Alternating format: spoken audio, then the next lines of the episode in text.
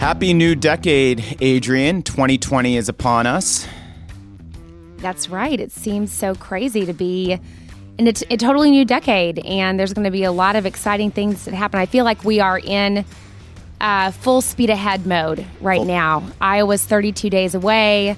New Hampshire is um, 39 days away. I mean, everything is really starting now. You know, we've been talking about, oh, it's early, it's early. It's not early It's anymore. not early anymore. Nope. Nope. This is, I, I feel like this is the beginning of season two for the electables. Yeah, I think you're right. Season one, we had a great season one, I think. Uh, 76 did. episodes.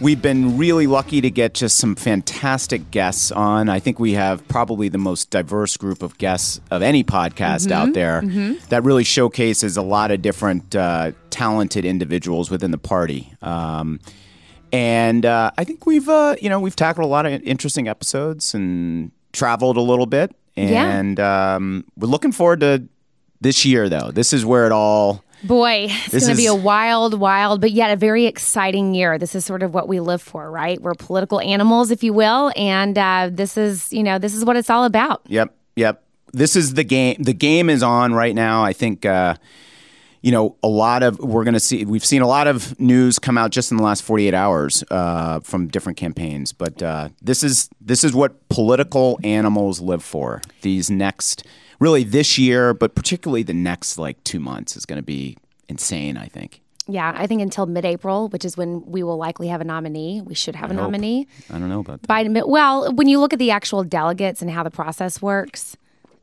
I mean, 90% of the delegates will be awarded by mid April. So, statistically, more than likely, statistically, it will be very difficult um, for us to not have at least a very clear, definitive front runner. Whether or not that person will amass enough delegates to prohibit a um, contested convention, will that's left to be seen.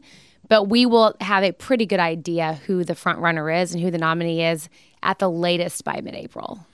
I want to give a quick shout out to our awesome producers from Airs Next uh, Kenny Day, Michael Peliquin. Um, they have been with us every step of the way uh, and helped us get this podcast off the ground. And uh, we're now all, uh, you know, we're, we're carried on almost every major podcast platform. Uh, and uh, you know, so a special thanks to to Kenny, who's here. Michael is unable to be with us today, but Kenny, thanks, my friend, and uh, tell tell uh, listeners about Airs Next how um, how folks can uh, contact you. Well, we actually we will extend a special uh, offer, a friends and family offer to all the listeners of the Electables out there. If uh, if you love the show, if you've considered creating a show like this for yourself or your own organization, hit us up. Uh, you can DM us at the Electables on Twitter or at Airs Next, all one word, or email us at producers at airsnext.com or go to the site airsnext.com and uh, learn a little bit more about our 2020 podcast sound strategy package. We've got a really uh, unbelievable offer that in- involves lots of uh, free episodes too with the purchase of uh, of uh, one just one episode, and we'd love to um, to power your sound. So get in touch, and it's great to be part of the show. Thanks. Awesome, my partner in crime, Adrienne Elrod. Let's kick us. Let's kick off the conversation today on fundraising. Um, we had big numbers from Bernie Sanders. So, want to get your thoughts on Bernie's numbers, and then we had Biden's numbers come out and Pete's. Haven't heard from Elizabeth Warren's campaign quite yet, but Bernie really, I think, probably shook up a lot of people's uh, thoughts on this race with the amount of money he raised. But Yeah, what, what do you think? Yeah, Doug, let's let's kind of look back at Bernie's trajectory in this primary to really understand the significance of this fundraising quarter for him. I mean, in this quarter, he had a heart attack. um, at one point, I think his national numbers were down to the you know the the late single digits, nine, maybe ten percent. Um, he looked like he was on his way out, especially as Elizabeth Warren really started to surge. And then in the past few months, he's really come back and solidified his himself as the primary progressive candidate. He is the person that represents the left progressive wing of the party, plain and simple. Um, that's where people are starting to flock. They're starting to migrate there. And you know, we always talk about Doug how these national polls don't always matter. It's really the state polls. It's the early state polls. You know, how are people doing in Iowa, New Hampshire, South Carolina, Nevada, Super Tuesday states? But they do matter when it comes to momentum. And as Elizabeth Warren has declined, and she hasn't declined a significant amount, she is still very much in this race. She's in the top four, um, but she has she had some stumbles around Medicare for all in terms of paying for it. And Bernie was able to capitalize without even really attacking her. He was able to capitalize on um, her slight decline and uh, establish himself as the premier progressive candidate in this race. So let's also look at the numbers 5 million donations to his campaign. Again, you cannot underestimate that. Um, I was on MSNBC earlier today, and Vaughn Hilliard mentioned um, he's on the he's an embed up for MSNBC um, that one and that basically means one in 300 people in America has given a donation to Bernie Sanders. I mean that is significant, especially with so many candidates running in this campaign. Um, I think the average donation is under twenty dollars. I Yeah, believe eighteen dollars. eighteen dollars. Um, th- what this means is that Bernie Sanders will have the resources he needs to, to stay in this campaign, to stay in this race, as long as he pop- possibly wants to. So that means he could stay in to the last primary state in June. Um, you know, if he wants to say beyond that, he can. But I'm not trying to get too far off course here, but looking forward, what goes through my mind is if Bernie Sanders is not the nominee, but he's got such a significant chunk and such a um, stronghold on the progressive base of the party, just like he did in 2016, but maybe even more so this time. How does the nominee pull him in? And does that mean that he needs to be number two on the ticket? Does that mean that somebody else in the progressive establishment needs, needs to be number two on the ticket? I mean, we talk so much about um, having to have a person of color, obviously need a, needing a woman to be on the ticket, either as the nominee, which would be amazing, or as the vice president. But does this also mean that we instead, or rather as well, need to have somebody who represents the progressive wing of the party in order to make sure that we keep the party together? Um, lots and lots of things to think about, but bottom line is Bernie Sanders is here to stay. He's not going anywhere. Anyone who dismisses him as someone who can't win the nomination is doing so at their own peril. Yeah, and I think that what will be interesting is how the media treats Bernie Sanders over the next um, three or four weeks. The scrutiny, uh, the scrutiny was on Elizabeth Warren uh, when she was sort of the co-frontrunner.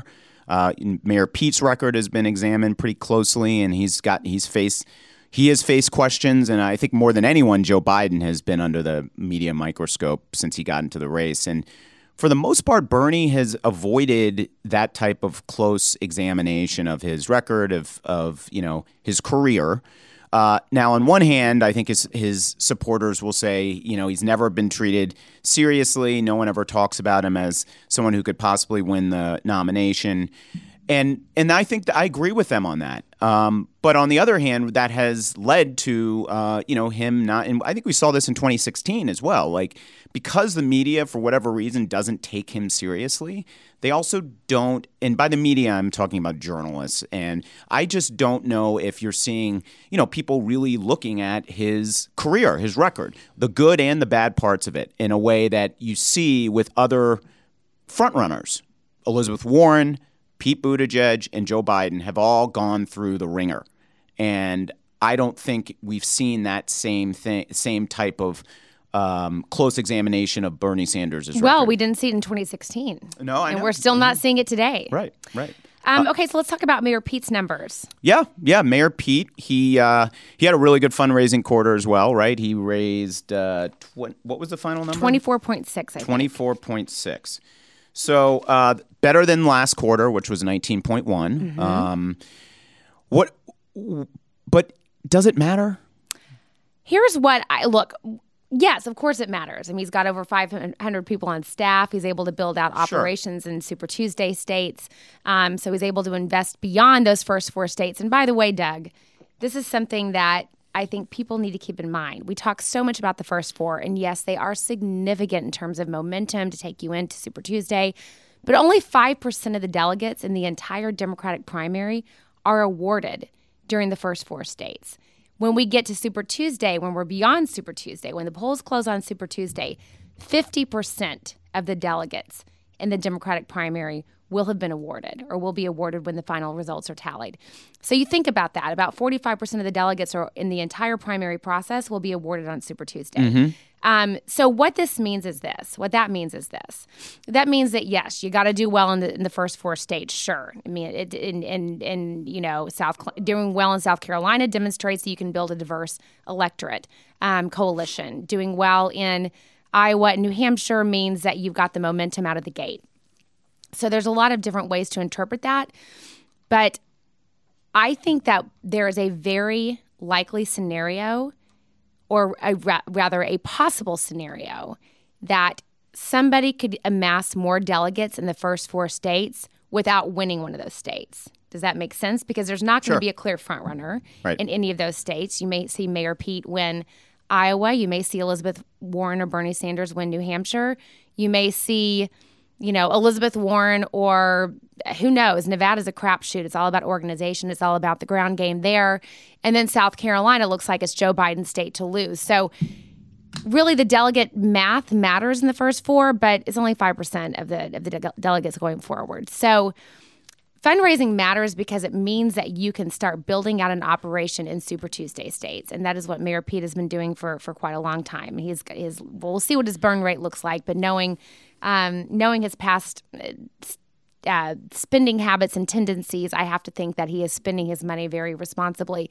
The other thing you got to keep in mind when it comes to Mayor Pete and his significant fundraising numbers, he came into 2019 when he decided to run for president with essentially no list, very little national name ID, very basically no app- apparatus in place. Um, whereas Elizabeth Warren, Bernie Sanders, even Amy Klobuchar, Cory Booker, Kamala Harris, the senators who have been running, they had a ca- campaign list. They had a leadership PAC, They had a Senate PAC, They had a campaign committee. Mayor Pete came in with essentially nothing, and he's raised $76 million so far in this race, which is no no laughing matter. So that in itself is a significant accomplishment. Yeah, yeah. I mean, you know, you could also you could also say the same thing about Andrew Yang, who raised sixteen yep. million dollars this quarter, and he had even less than uh, Mayor Pete. Mayor Pete at least ran for the DNC chair position, so he, mm-hmm. he had mm-hmm. some. You know, there was there within the party apparatus, people knew who P- Pete was, but Andrew Yang has come out of nowhere and uh, has done a pretty exceptional job. I mean, seventeen and a half million dollars in Q four. Yeah, like Cory Booker raised six million. It's in, it's it's, it's incredible. It's, it's amazing. Incredible. Yeah. Um, you know, the good thing though, I mean, everyone is pointing to the haul that uh, Trump had. And it was, you know, look, $45 million and the fact he has over $100 million cash on hand. Democrats seem to take that super seriously. But I think what is uh, what makes me feel good about uh, the the you know Democrats right now is if you collectively put together what our candidates are raising. You know, you've got Andrew Yang at 16, 17 million. You've got uh, you've got Sanders at 34, 35 million. You now we have Biden coming in at 22. You know, you add it all together, and that shows a lot of energy on the Democratic side and a lot of donor interest in this race. And so hopefully when we do have a nominee, this sort of can be transferred to who that whoever that person is. Because that means we will be able to compete and beat Trump from in, from a fundraising standpoint because right now he owns the lane on the right, right? Mm-hmm. There's no competitor. So he is, you know, he has all those donors to himself and he's done a good job of raising a lot of this money. But if you look on the left, you put it all together and there's there's a significant amount of interest in fundraising money out there for Democrats. Yes. And whoever the ultimate nom- you know, uh, you know, the the nominee is, hopefully we'll be able to bring everyone into the fold. I get so annoyed, frankly, when people say, "Oh my God, Donald Trump raised forty-six million dollars in the fourth quarter. Well, yeah, he did because first of all, the it's two not competing against one. Yeah, I mean, I'm sorry, Bill Weld and uh, and uh, what's his name? Walsh. I can't even remember his first name. Joe Walsh. Is he still in? I think he's still in. I mean, these guys are not raising anything. All the Republican money, anybody who's giving, any Republicans who are giving to the Republican nominee or any donors who are, are giving it to Donald Trump. Um, you just take the front runners alone. I mean, you just take Bernie Sanders and Joe Biden alone, and they basically raised together what Donald Trump raised. More, I mean, more. Well, Biden, yeah, I guess you're right. Yeah, you're right. 22. Yeah, I mean, Yeah, for 35 and yeah, of course. Right, Um, right. Thank you. Math was never my strong suit, but neither. but neither but but me. the point is I just think everyone out there needs to realize and just keep in mind, sure, yes, 46 million dollars is a lot of money. Um, we have not seen, to my knowledge, what the RNC is raised for the Q4. I'm sure those num- numbers will come out soon. But when you take the collective embodiment of what all the Democratic candidates have raised, including the frontrunners, even the frontrunners alone, and then you combine that with the DNC and you combine it with all the outside groups, Democrats are going, there's so much momentum in there and there's so much, so many resources. And once we determine a nominee, hopefully sooner rather than later, there will be, that person will have the resources they need in every which way to compete. Yeah, absolutely. Um, so yes, uh, take Trump's haul seriously, uh, but also I think you've got to put it in the context. Uh, and the context is if you look at how Democrats are doing from our candidate, you know, from Joe Biden to Sanders. Um, all the way down, you know, we are raising a lot of money as a party, and so that should be encouraging uh, for for Democrats as they're looking at the general election. Um, uh, some news today: uh, uh, Castro, Julian Castro, uh, decided to end, suspend his campaign. Um, you know, he was someone who uh, I felt brought a lot to the race, uh, especially when he started. Uh, I think he was very impressive. Uh, a lot of people will tell you he was su- very impressive on the stump, and um, just wasn't able to catch on though. Um, and uh, um, so, you know, hopefully he, I, I expect him to have a role in the next Democratic administration. Um, but uh, what are your thoughts on on Castro and why you know he may have not caught on? You know, Doug, you and I were both on MSNBC earlier today today together, which was really fun because I feel like we very rarely, as two Democratic strategists, get to go on together. But um, you made a really valid point, which is, you know, yeah, there has been a lot of diversity in this primary. There have been a lot of diverse candidates, but the majority of the um, electorate who is diverse, African Americans, Latinos, um, are not supporting people of color as their candidates. They are supporting Joe Biden. They are supporting Bernie Sanders. They're supporting Elizabeth Warren. Um, there, I mean, sure, there are some who are supporting Cory Booker and who are supporting Castro, but um, the mo- majority of them are going with, um, you know, with the front runners, uh, and, and and that's just, you know, there's And- a variety of reasons surprising- why. and that shouldn't be surprising to anyone. But that doesn't mean, yeah, exactly. And that doesn't mean that it's the DNC's fault that, you know, someone besides Andrew Yang, a person of color, was not on the debate stage um, in, in December. That's not their fault. I mean, the electorate is deciding who they want to be with. And right now, the majority of them are going with Joe Biden. The majority of the diversity, um, diverse electorate out there, African American voters. Um, you know, Castro, I think he's just a symptom of the fact that so many people were running this race and couldn't break through. couldn't break through. He just simply couldn't break through. But I think one of his most significant, if not his most significant contributions to this primary was in one of those first debates when he talked about decriminalizing the border. Um, and he kind of forced some candidates to take a position on that. Um, which I got, think might get some folks in trouble if they're the actual nominee in the general, because it might play well in the primary, but it's not a very popular position to have going into the general if you're the nominee. Um, Joe Biden, of course, was one of those candidates who did not take a position, um, was not swayed by Castro's posture on that. Um, but but I think that's going to be end up being his significant contribution, and he will be somebody that every single candidate will be vying for his endorsement. He also Um, kind of kneecapped Beto too during He that did. debate. He did. and He that did. was, you know, Beto was not prepared. No, he was not. And you could, I feel like you could trace some of the, you know, sort of the eventual withdrawal of Beto Mm-hmm. to that moment. Um, you know, it start like sort of that started, I think, things unraveling for for Beto's campaign.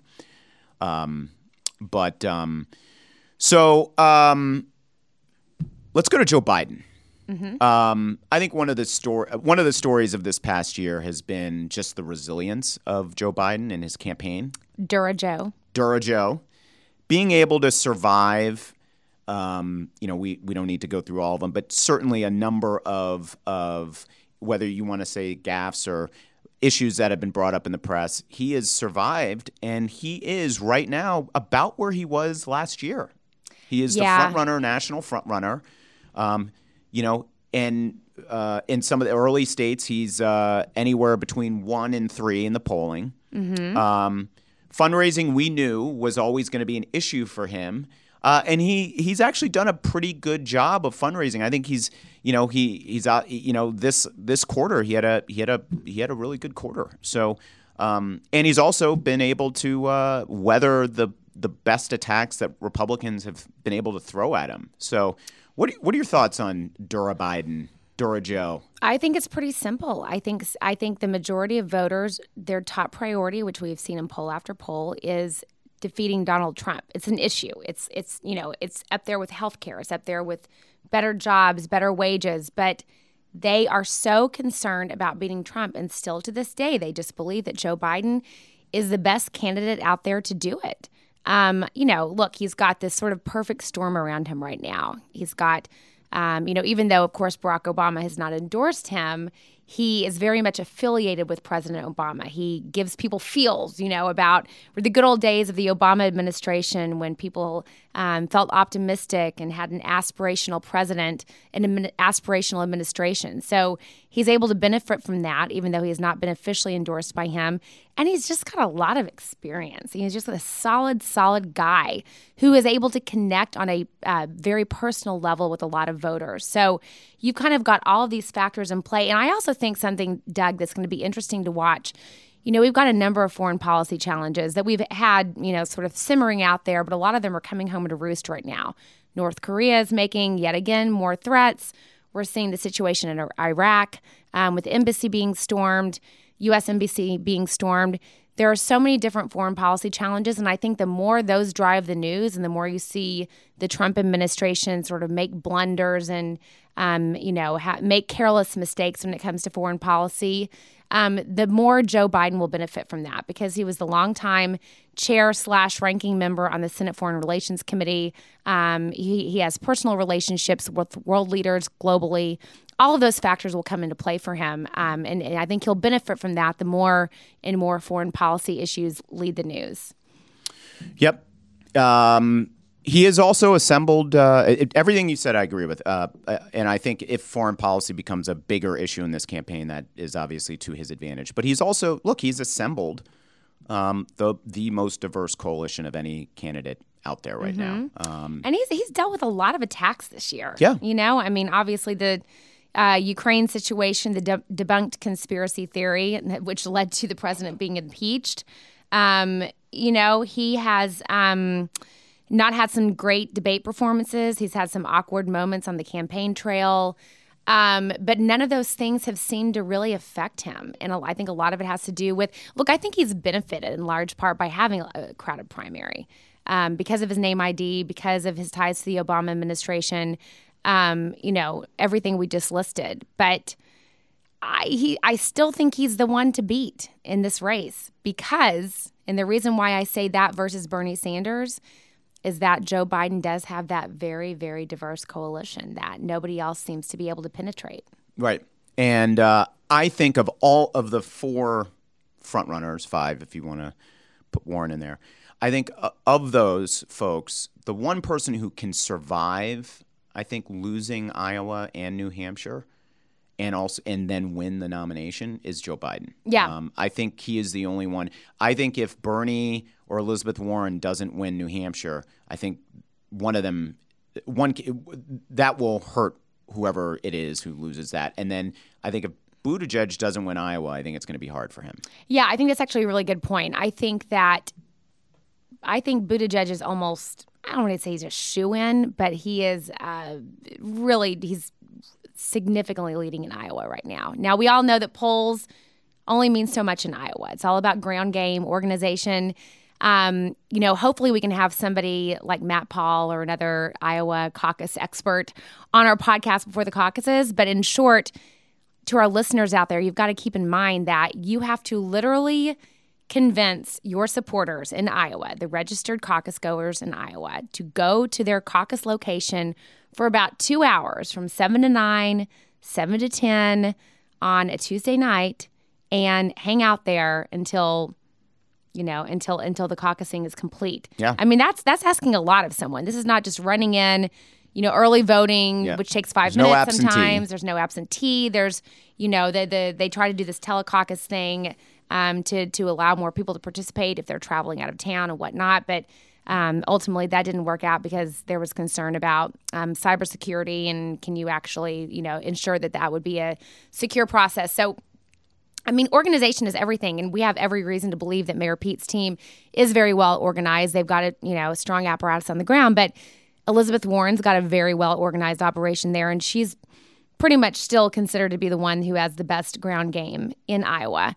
And then Cory Booker, you know, Cory Booker's also somebody who's very um, widely recognized as has, having a strong apparatus. So, yeah, the polls say one thing, but if you can't get your people to show up, then that's going to hurt you. So, I say all that to say, sure, Mayor Pete's doing really well in Iowa, but you know, organization is going to help make some people uh, help make up some of the deficit that some of these candidates have. But going back to that really quickly, so Mayor Pete, let's say theoretically wins Iowa or, or uh, wins Iowa, um, Bernie or Elizabeth will likely win New Hampshire.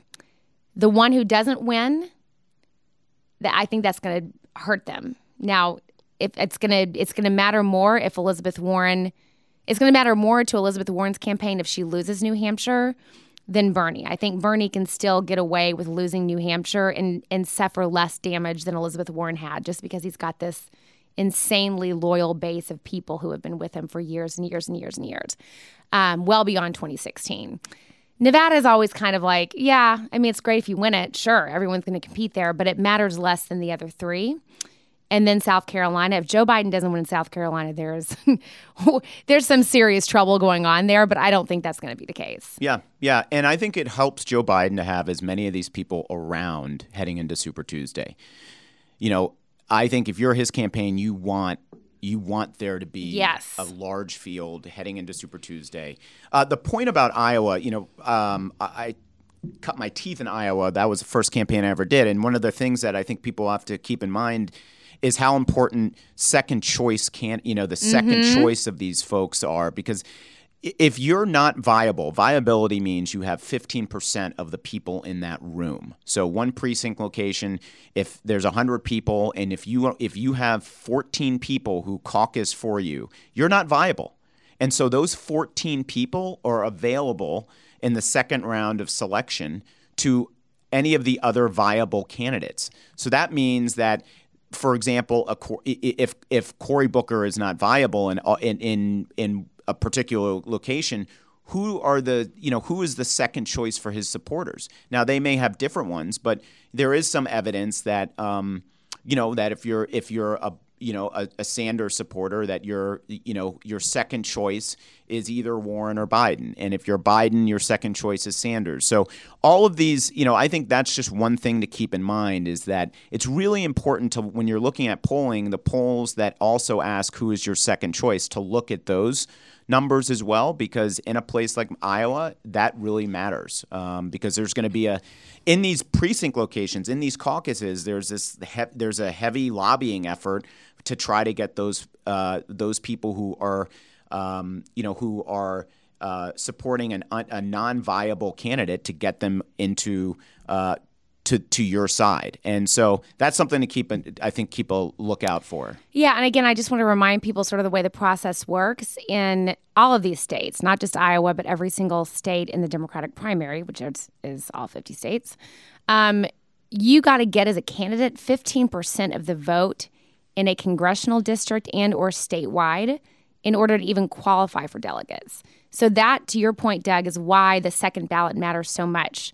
So let's say hypothetically, you're Amy Klobuchar, you're Cory Booker, you're not clearing 15% in a lot of the places in Iowa, or you're not clearing 15% maybe anywhere in Iowa, then you are hoping that you can be the second choice for people because that way, if more people are pi picking you as their second choice, then that can help you get up to that 15%. Yeah, it's uh, it's something to keep keep an eye out for. Morning Consult does a good look at um, people's second choice uh, uh, candidates, uh, so that's that's a good place to to look at. Um, uh, Elizabeth Warren, what are your what are your thoughts on you know everyone? I think the conventional wisdom right now, or is that you know we're seeing a, that that she has had a a tough fourth quarter. Um, you know, it's hard to tell right now. I think in this, i i i the the polling suggests that, but there are some polls that show her, you know, also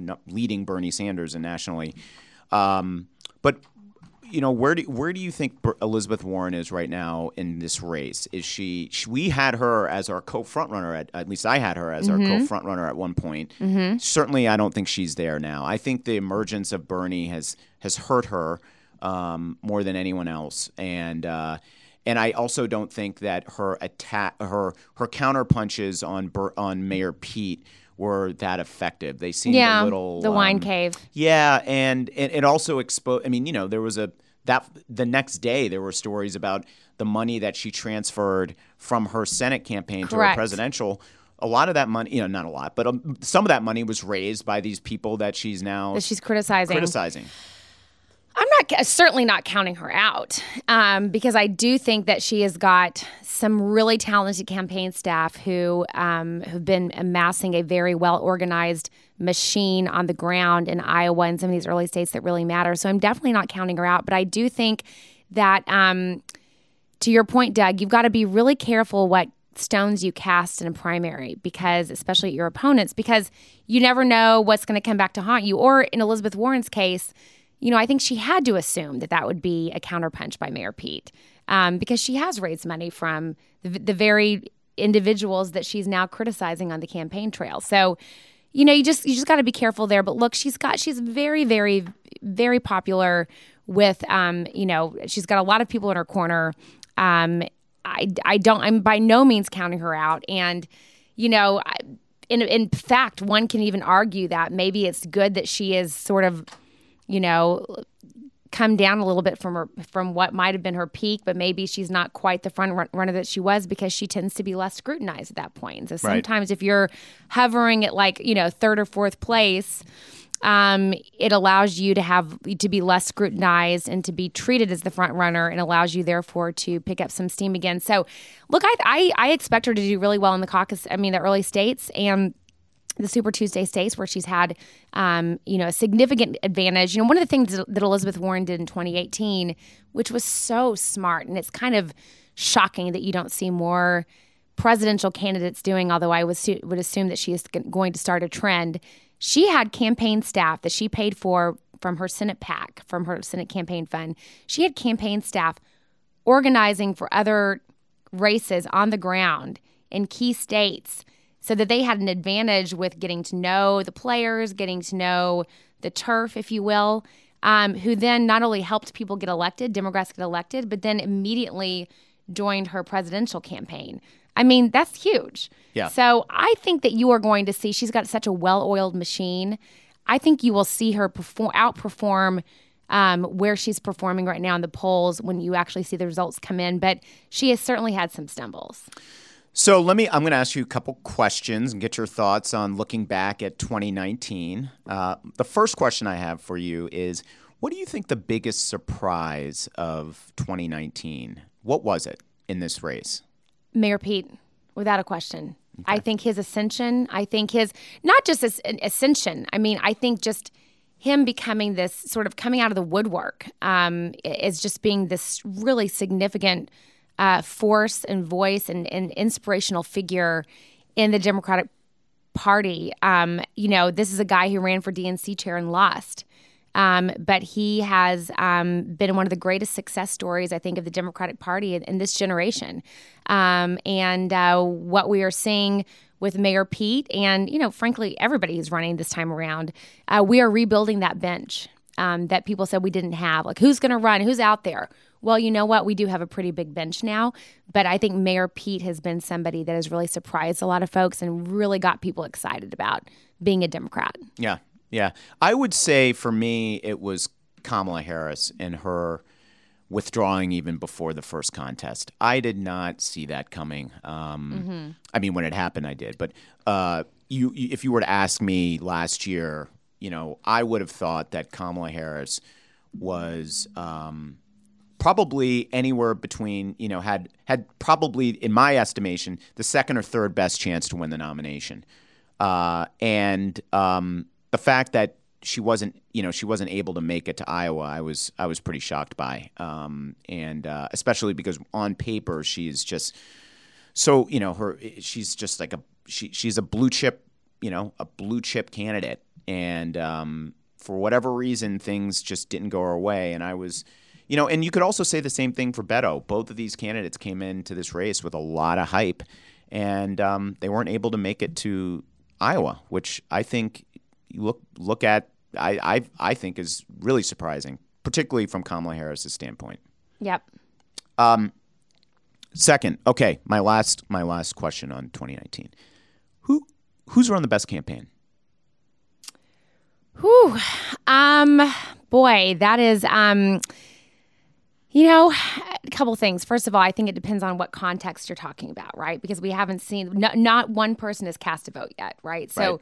we can speculate, you know, how who who is taking advantage of certain moments and who is um, ascended and you know because of smart decisions made by campaign staff versus the candidate themselves. Um, but you know, I, th- I would give Elizabeth Warren's campaign. I mean, I know that she's down a little bit in the polls right now, but I would say that the fact that they have been, they weathered some storms early on, they put their head down, she put her head down and got the job done. Um, but they just have such a sophisticated ground game and operation, field operation. When you, you know, it's not talked about a lot, but when Elizabeth Warren is taking every last selfie, people are actually from her campaign are going to each person who's waiting in that line for two plus hours and saying, Tell me about yourself. What do you like to do? What's your favorite activity? What's your favorite, um, you know, what, what issue drives you the most in this race? Um, what do you want to see change the most, um, you know, from in in the White House or what, cha- you know, they're asking, they're collecting data so that they can then put that into their own giant database and that they can just very much identify the, the actual voters they're targeting. I mean, that's significant. And, um, you know, I don't know. I don't know what else there is to be said. We already talked about the ground game that she, um, the, the fact that she's had so many people in so many states for a long time, well before she decided to run for president, helping candidates, down ballot candidates in 2018. So I would say that she's probably got the best overall Yeah. operation. We've, I think both of us have been very high on her on her campaign uh, from the you know from the very beginning when you know she had a rough spot when she first got in and then she was able to rebound and just incrementally gain on uh, Joe Biden and uh, and Bernie Sanders. But you know my choice is actually and I don't think they get enough credit, but I, I think Biden's campaign has been um, has been very solid uh, from start to finish. You know uh, of this year uh, you know, they had a theory of the case and they've stuck stuck to it. Um, they found, you know, they didn't try to make Joe Biden something that he isn't. He they've allowed Joe Biden to be Joe Biden, um, and that comes with a lot of great things and sometimes some things that. Uh, can be problematic, but at the same time, I think that they've run a really solid campaign. And you and I know a number of the folks over there: Anita Dunn and Kate Bedingfield, Kate Berner, and you got Kamau Marshall um, uh, you know, they, they've put together Greg Schultz. They put together a really solid team. Oh, yeah. who who know their candidate. Like they aren't trying. What I appreciate is they are running. They have they they have their theory of how he's going to win the. Don't forget about. John Anzalone. John Anzalone, our, our I know, podcast. yes, We John. Anzalone. Uh, I mean, there's a whole bunch of super talented people on that um, on that campaign, and uh, but the the other thing is just being able the durability. Yeah. know, being able to um, survive some of these hits that they've taken. Um, so I, I look, I uh, you know, I think you could, I think you could look at a, a, a number of these campaigns. You could Andrew Yang. I mean, who, who would ever thought that this that Andrew Yang would be where he is But right here's now? my from a- question on Yang, and I'm sorry, Yang gang, don't get don't harass me online when I say this, but I'm genuinely curious. I mean, I don't think that there's been enough exploration by the media or enough discussion, understanding um, from all of us about how his campaign is spending that money. You know, do they have a significant ground game? We don't talk about it very often, right? I mean, what does their operation look like? Yes, he's got this huge online you know activist community that has raised a lot of money for him i mean that's 17 and a half million dollars it's huge compared to um you know, some of the other folks like Cory Booker and and you know, we haven't seen Amy Klobuchar's numbers yet, but um, I would be surprised if she hit 17 and a half million. I mean, that's a lot of money. So, but the question is, how are they spending it, and how are they transferring or translating that money into actual what will be actual votes and actual caucus goers? Yep. Well, I, he's up on TV in Iowa. Um, you know, as are many of these candidates now. Um, Pete uh, is Mayor Pete is up on TV in South Carolina. He's one of the only few, only uh, top tier candidates who's running in ads ads right now in South Carolina. Uh, but Yang just uh, released a new ad uh, in Iowa, I think, in the last few days. Uh, so, but yeah, look, I mean, ultimately, this money, it, how you spend the money is just as important as how you raise it. And the cash on hand figure, I think, also is really important when we're looking at these fundraising reports. It's important to, you know, the raise money is always, you know, it's, an, I think, an indicator of who has some momentum and strength, but also, you know, the burn rate's important to look at because, you, you know, the cash on hand figure really will dictate what these campaigns are able to do over the course of the next two, three months. So keep an eye on that number as well when these folks are sometimes they don't they won't release the cash on hand figure uh, until they absolutely have to when they're you know, when the FEC that's usually not a good sign not a good sign um, but they want you know they they want the the coverage to be on what they raised um, but um, all right well lots to uh, look forward to. Lots to discuss and look forward to. I can't believe it's actually here. I can't believe it's 2020. I can't believe the Iowa caucuses are 32 days away. The one thing that we didn't talk about, Doug, that I just think we should t- touch on really quickly is the Bloomberg effect. Oh, yeah. Well, um, you know, we've talked about this before, but again, to put everything into perspective, right now, to our knowledge, he has spent um, or placed media in the amount of about 120 million dollars nationally with a big focus on Super Tuesday states. Although anybody who watches cable television yep. will know that he is advertising very heavily on MSNBC and CNN on on, on the cable nets. Um, he also has advertised in the bowl games, the college bowl games, and um, you know we'll see if he actually puts something up in the Super Bowl. That's going to be interesting because those ads are not very cheap, as we know. Um, so the question becomes, of course, knowing that he's not playing at all. I mean, it's not even on the ballot in Super Tuesday. I mean, I'm sorry, in the early states, but he is in the Super Tuesday states. Can he actually basically buy his way into a viable, being becoming a viable candidate? And um, that's going to be interesting. But the great thing, this is what makes me so, just feel so good about the Bloomberg candidacy, is that even if he is not the nominee, which you know, stranger things have happened. We'll see what happens. Uh, but even if he's not the nominee, his his team has indicated that he will be very, very focused financially and putting the you know the team that he's amassed um, to be part of his campaign. He will put them to work for the general election nominee, and that is a that is very good news because you know, Priorities USA, which is run by our dear friend Guy Cecil, it's sort of the pre- premier super PAC for the Democrats, the Democratic presidential race.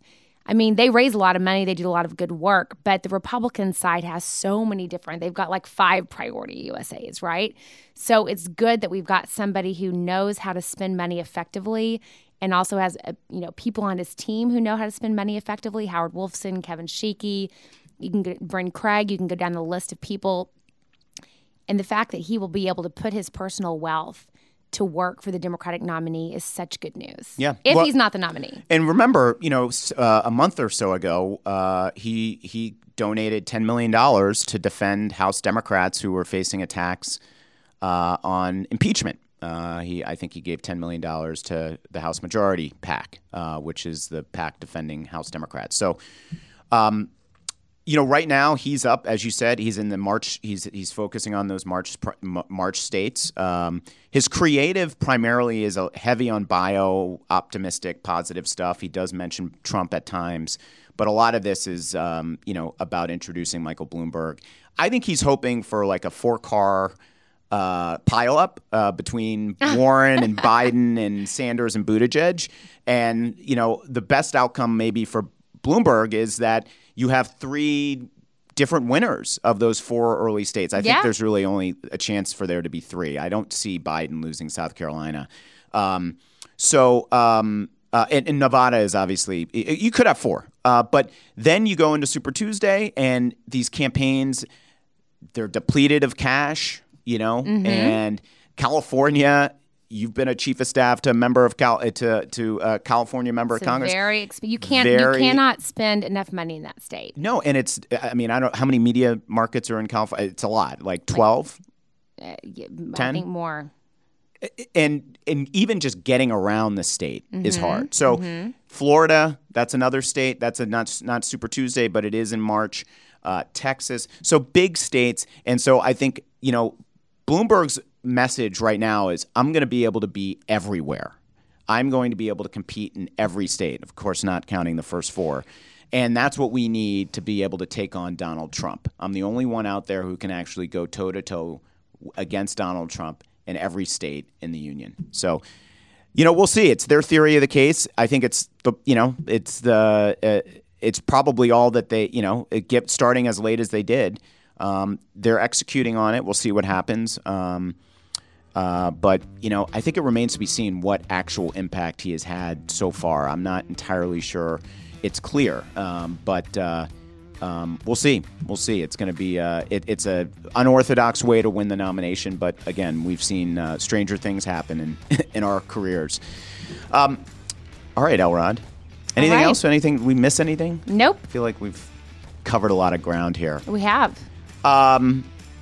So, for my partner in crime, Adrienne Elrod, uh, this is Doug Thornell. This has been the first edition of the Electables in 2020, our season two. Looking forward to uh, the next two, three months. It's going to be crazy, and hope you guys stick with us and follow us. Um, we'll see you next time.